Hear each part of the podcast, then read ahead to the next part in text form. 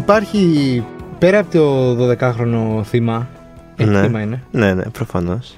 Υπάρχει η 14χρονη Μαρκέλλα, την οποία κακοποίησαν σεξουαλικά 5 άτομα. Υπάρχει η σύλληψη ενός 40χρονου που κατηγορείται ότι βίαζε τη 14χρονη κόρη του για τα τελευταία 3 χρόνια. 3 χρόνια. Υπάρχει μια ακόμα ιστορία στο κέντρο της Αθήνας, νομίζω κοντά στην οδό Φιλής, κάπου εκεί, όπου ένας 67χρονος, ο οποίος είχε καταδικαστεί για παιδεραστία, παιδοφιλία, όλα αυτά, έναντι αμοιβή σε ένα 7χρονο και σε ένα 8χρονο Ρωμά.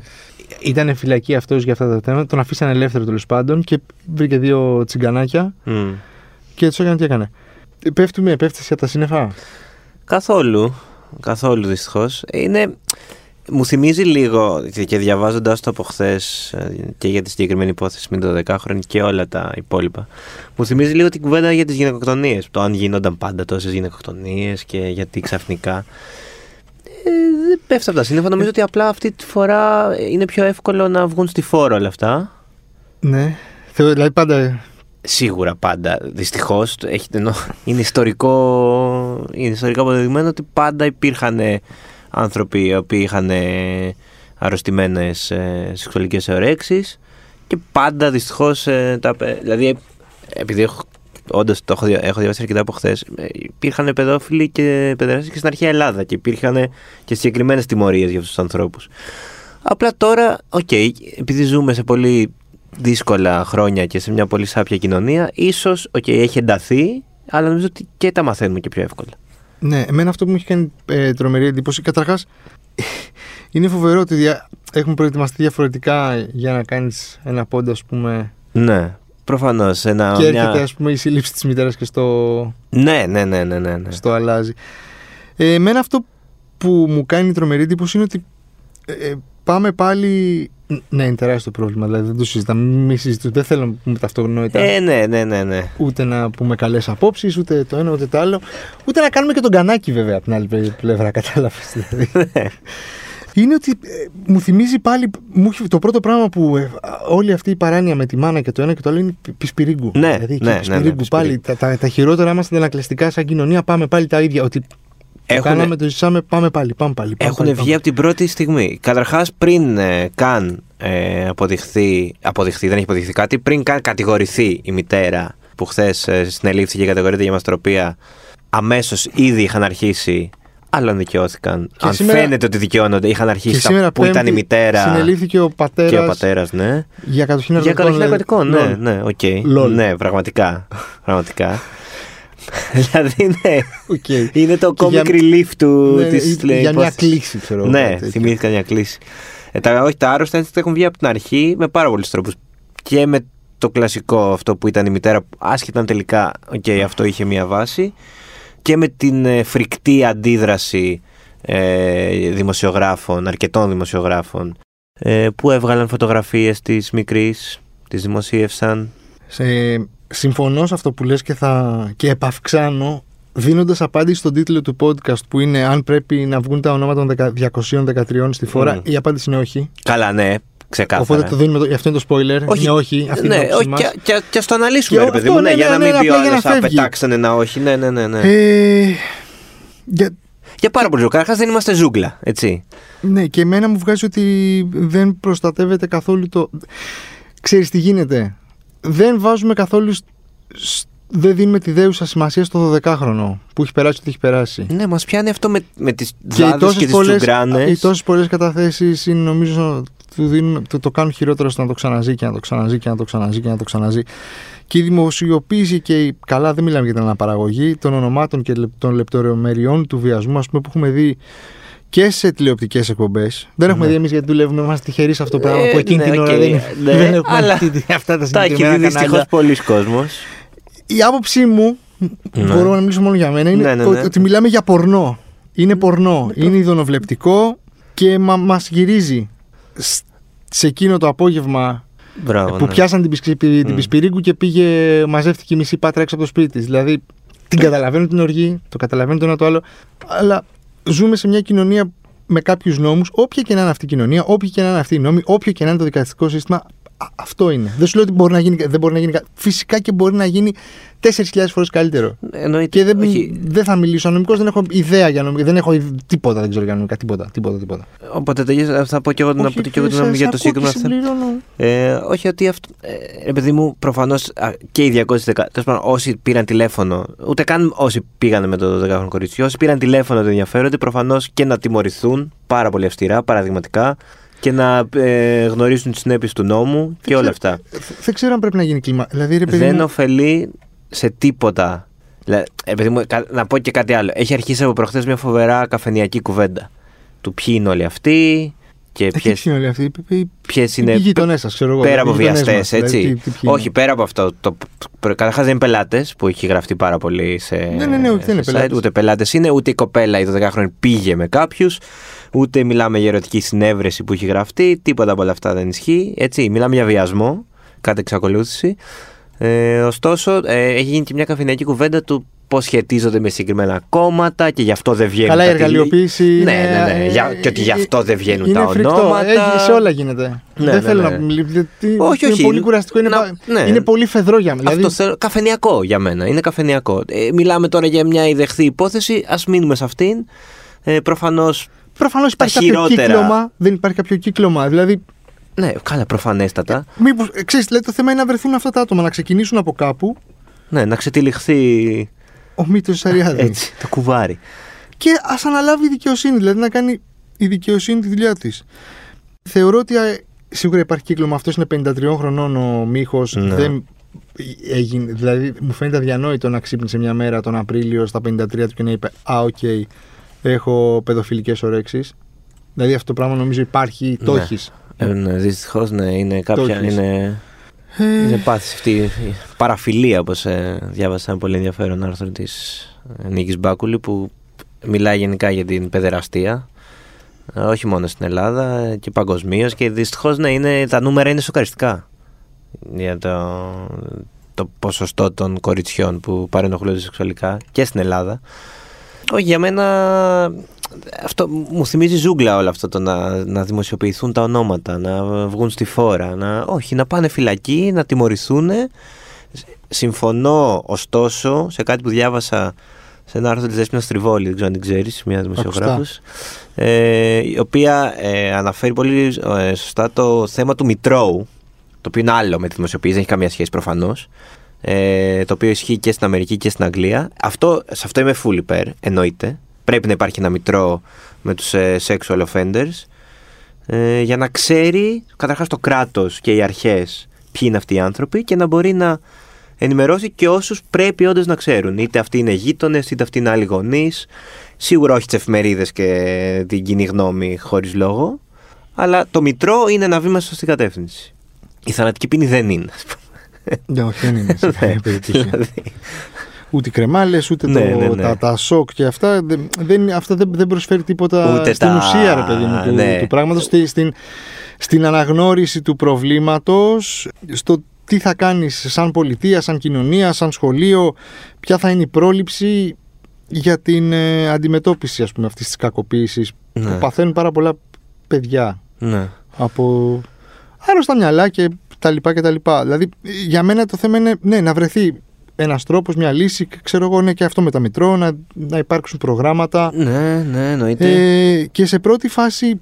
Αυστηρότερες ποινές, έτσι. Σίγουρα αυστηρότερες ποινές. Δηλαδή, δεν μπορούν αυτοί οι άνθρωποι τώρα. Αυτό που λέγεται Δέσποινα για τα ισόβια που έγραφες στο τέλος. Ναι. Νομίζω ότι ξέρεις ότι σε αυτή τη χώρα γίνονται όλα αρπακόλα.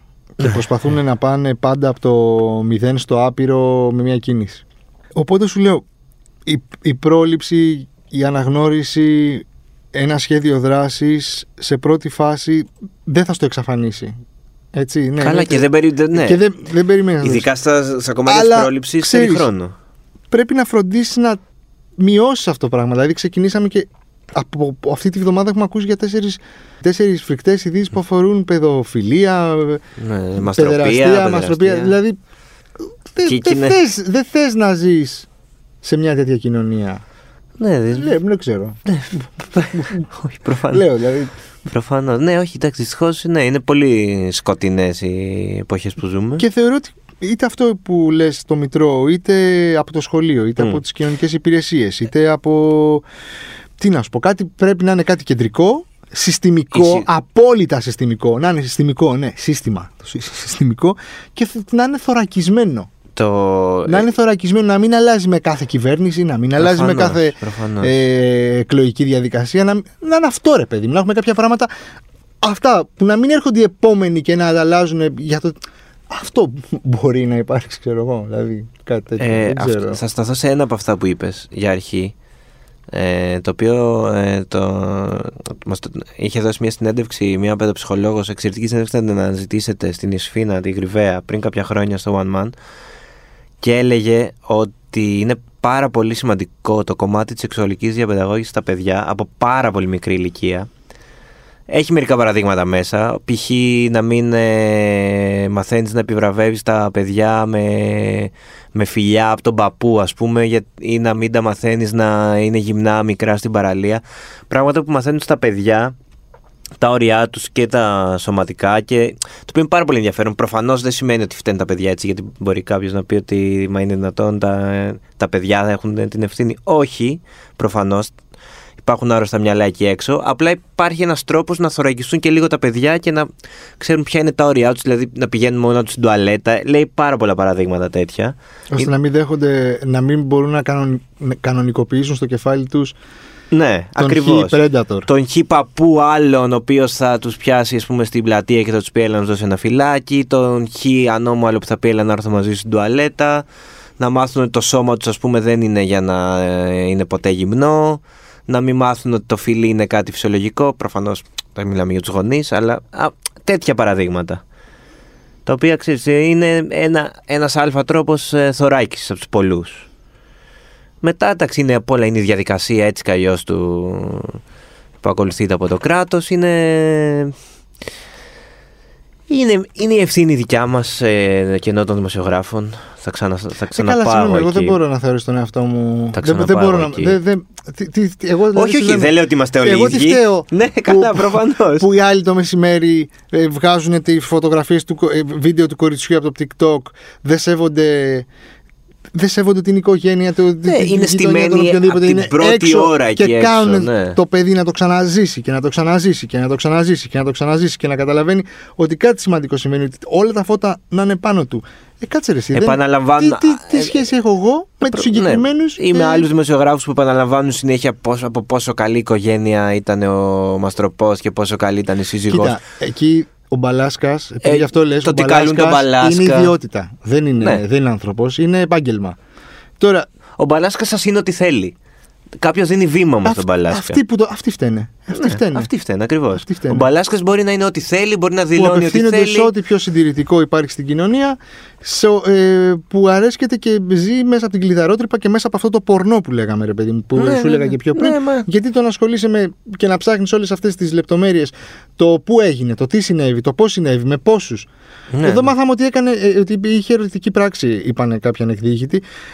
Αυτό το πράγμα είναι λοιπόν πορνογραφικό και έλκονται από την πορνογραφία, έλκονται από την κλειδαρότρυπα.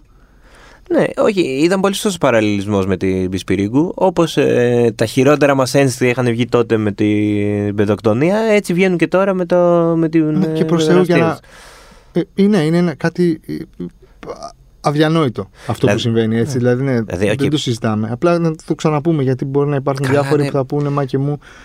Όχι, παιδιά, νομίζω δεν μπορούμε να διαφωνήσουμε στο βασικά. Έτσι. Μιλάμε ότι είναι ένα θέμα που όλους τους εξοργίζει, άλλοι είναι μόνο. Δηλαδή, όλους μας έχει σοκάρει. Όλοι θέλουμε να πληρώσουν αυτοί που το έχουν κάνει. Όχι να πληρώσουν. Εγώ θέλω να πληρώσουν εννοώ με βάση τον νόμο. Έτσι, γιατί έχουν γραφτεί και διάφορα. Μόλις μπουν στη φυλακή θα δουν τι θα πάθουν. Ναι, όχι. Εγώ σου λέω, θεωρώ ότι δεν γίνεται αυτό το πράγμα. Το έχει κάνει ο 53χρονος και ο 42χρονος και οι δυο τους και άλλοι τρεις και άλλοι πέντε. Υπάρχει κάποιο σύστημα. Σίγουρα, ναι. Υπάρχει ένα γνωστό site 15 χρόνια, 20, που μπαίνουν μέσα και χωρίς λόγο. Όχι χωρίς λόγο. Ανεβάζουν γύμνες το ένα, το άλλο. Και δεν υπάρχει έλεγχος από πουθενά, επειδή οι σερβέρες είναι σε ξένη χώρα. Okay. Ναι, και το θέμα είναι αυτό να μην. Κάτι ρε παιδί μου, ξέρω εγώ. Να μην μείνουν. Κάπως να θωρακιστούμε αυτό. Να θωρακιστούμε και να μην την πληρώσουν μόνο Προφανώς να την πληρώσουν ο Μίχος και ο. Όχι, όχι, να πιάσουν τους υπόλοιπους τους βιαστές. Ναι. Καλά, και όλους τους βιαστές. Ναι, τους συγκεκριμένους που έχουν πληρώσει για να πάνε με το παιδί. Και μετά, ξέρω εγώ. Ναι. Λίγο να ψάχνουν. Δεν θα κάνουν δουλειά της αστυνομίας. Ναι, αλλά αυτό, ότι ας μην μείνουμε εκεί. Ναι, καλό θα ήταν. Γενικά. Δεν ξέρω, έχουν ακουστεί πολλά. Δηλαδή, εντάξει, καλά, δεν θα συζητήσω καν για θανατικές ποινές. Κλασικά πάντα σε αυτή την κουβέντα. Το έχουμε λύσει αυτό. Ναι, εντάξει, ναι, δεν αξίζει καν να το συζητήσουμε. Πάντα πέφτει στο τραπέζι ο χημικός ευνοχισμός. Αυτό τι είναι, με τα φάρμακα. Ναι. Τι να σου πω, δεν ξέρω. Ναι, δεν έχω κι εγώ σε αυτό.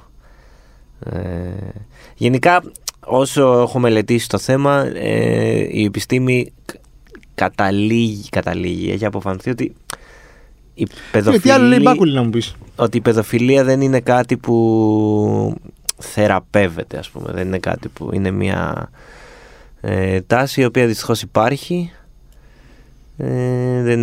Δεν είναι αλκοολισμός. Παρέκκληση. Ναι. Σεξουαλική παρέκκληση. Σεξουαλική παρέκκληση, ναι. Παραφιλία, ξαναλέω, όπως αποκαλείται, το οποίο είναι οποιαδήποτε μη φυσιολογική, ας πούμε, σεξουαλική τάση. Άλλες παρεκκλήσεις, ας πούμε, τέτοιες είναι η επιδειξιομανία, ο μαζοχισμός, η ειδωνοβλεψία. Υπάρχει και η φιβοφιλία, που είναι από 13 έως 18 χρονών τα παιδιά.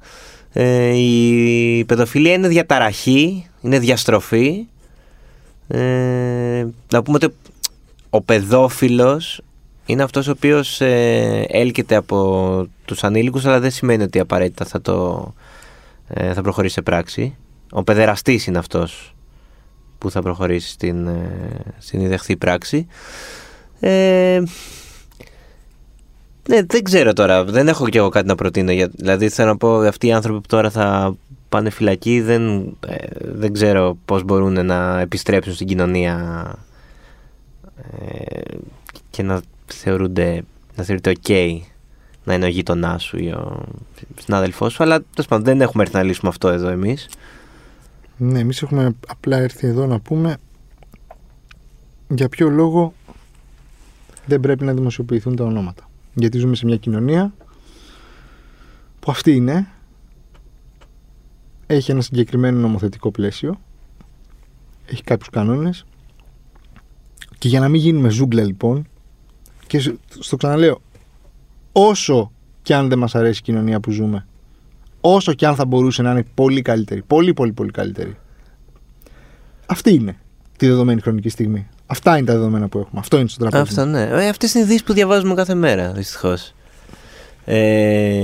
Να πω και πάλι από το κομμάτι της Νίκης Μπάκουλη, έχει μια συνέντευξη στο τέλος με τον Κώστα Κωνσταντίνο, ο οποίος είναι ψυχίατρος, ψυχαναλυτής, και απαντάει αυτό που συζητούσαμε τώρα, το αν υπάρχει θεραπεία για την παιδοφιλία. Και λέει ότι είναι λάθος ότι πρέπει να διαχωρίζουμε όλες τις εγκληματικές πράξεις από τις ασθένειες. Δηλαδή δεν είναι ότι λέμε ότι αυτός ο άνθρωπος έχει μια ασθένεια και τελειώσαμε, γιατί ο παιδόφιλος έχει πλήρη, λέει, συνείδηση του τι κάνει, συνεπώς δεν μπορεί να επικαλεστεί το ακαταλόγιστο. Απλά υπάρχει το εξής πρόβλημα. Ο λόγος που δεν αναζητούν θεραπεία πολλές φορές αυτοί οι άνθρωποι είναι το κοινωνικό στίγμα, ότι επειδή είναι μία από τις χειρότερες πράξεις που να κάνει ένας άνθρωπος, η παιδεραστία και το να είσαι παιδόφιλος, αυτοί οι άνθρωποι πολλές φορές δεν ανοίγονται, δεν το λένε, δεν ζητάνε ποτέ βοήθεια, και είναι και αυτός ένας λόγος που δεν θεραπεύονται ποτέ. Και λέει ότι στο τέλος, ότι αν η κοινωνία πάψει να συνενεί σιωπώντας, τότε ίσως να αλλάξει το τοπίο και για αυτά τα άτομα και να στραφούν στο να ζητήσουν βοήθεια. Okay. Είναι και αυτό μια οπτική. Άρα πρόληψη, εκπαίδευση. Ναι, το οποίο μοιάζει λίγο σαν να γράφουμε έκθεση στην τρίτη ηλικία. Αλλά αυτό είναι, ξέρω εγώ. Κοινωνικές υπηρεσίες. Που γράφαμε ότι για όλα αυτά η παιδεία, για όλα αυτά η αλλά ναι. Το σχολείο, ξέρω εγώ. Οι γονείς. Είναι μεγάλο το βάρος, αλλά. Αυτοί ήμασταν για αυτήν την εβδομάδα. Αυτοί ήμασταν, νομίζω. Δεν έχω κάτι άλλο να προσθέσω. Ελπίζω ότι. Γενικά να πω, για να επανέλθω λίγο στην εισαγωγή σου, τους τελευταίους μήνες έχουμε κάνει podcast για παιδοκτονία, για αποφυλάκιση φερόμενου ως βιαστή ανηλίκων, και τώρα για παιδοφιλικό κύκλωμα. Ελπίζω να μην χρειαστεί πολλές φορές ξανά στο μέλλον να είμαστε τόσο σοβαροί και να ασχοληθούμε με τόσο φρικτά θέματα. Θα συμφωνήσω. Δεν το σκεφτόμουν πριν αυτό. Γιατί σκεφτόμουν πόσες φορές ότι έχουμε ξανακάνει τόσο σοβαρό και δυσάρεστο podcast. Ναι, αλλά την άλλη, ξέρεις, αυτό συμβαίνει εκεί έξω, δεν μπορείς να τα γνωρίσεις. Καλά, προφανώς. Να σου πούμε τι τραλαλή, τραλαλό και τι ωραίο μπάσκετ που παίζει ο Ολυμπιακός. Οκ, παίζει ωραίο μπάσκετ ο Ολυμπιακός, αλλά υπάρχουν και πιο σοβαρά πράγματα αυτή τη στιγμή στην δημόσια σφαίρα. Λοιπόν, μας ακούτε στο One Man, στο Spotify, που είναι η αγαπημένη μας πλατφόρμα, γιατί έχει τα καλύτερα, μας βγάζει πιο ψηλά. Ναι, ισχύει. Μάλλον και οι ακροατές την προτιμάνε. Στην Apple και στα Google Podcast. Θα είμαστε εδώ την επόμενη εβδομάδα, ελπίζουμε κάτι πιο ευχάριστο. Πραγματικά μακάρι. Να είστε καλά, να προσέχετε αυτό. Καλό υπόλοιπο, καλό Σαββατοκύριακο.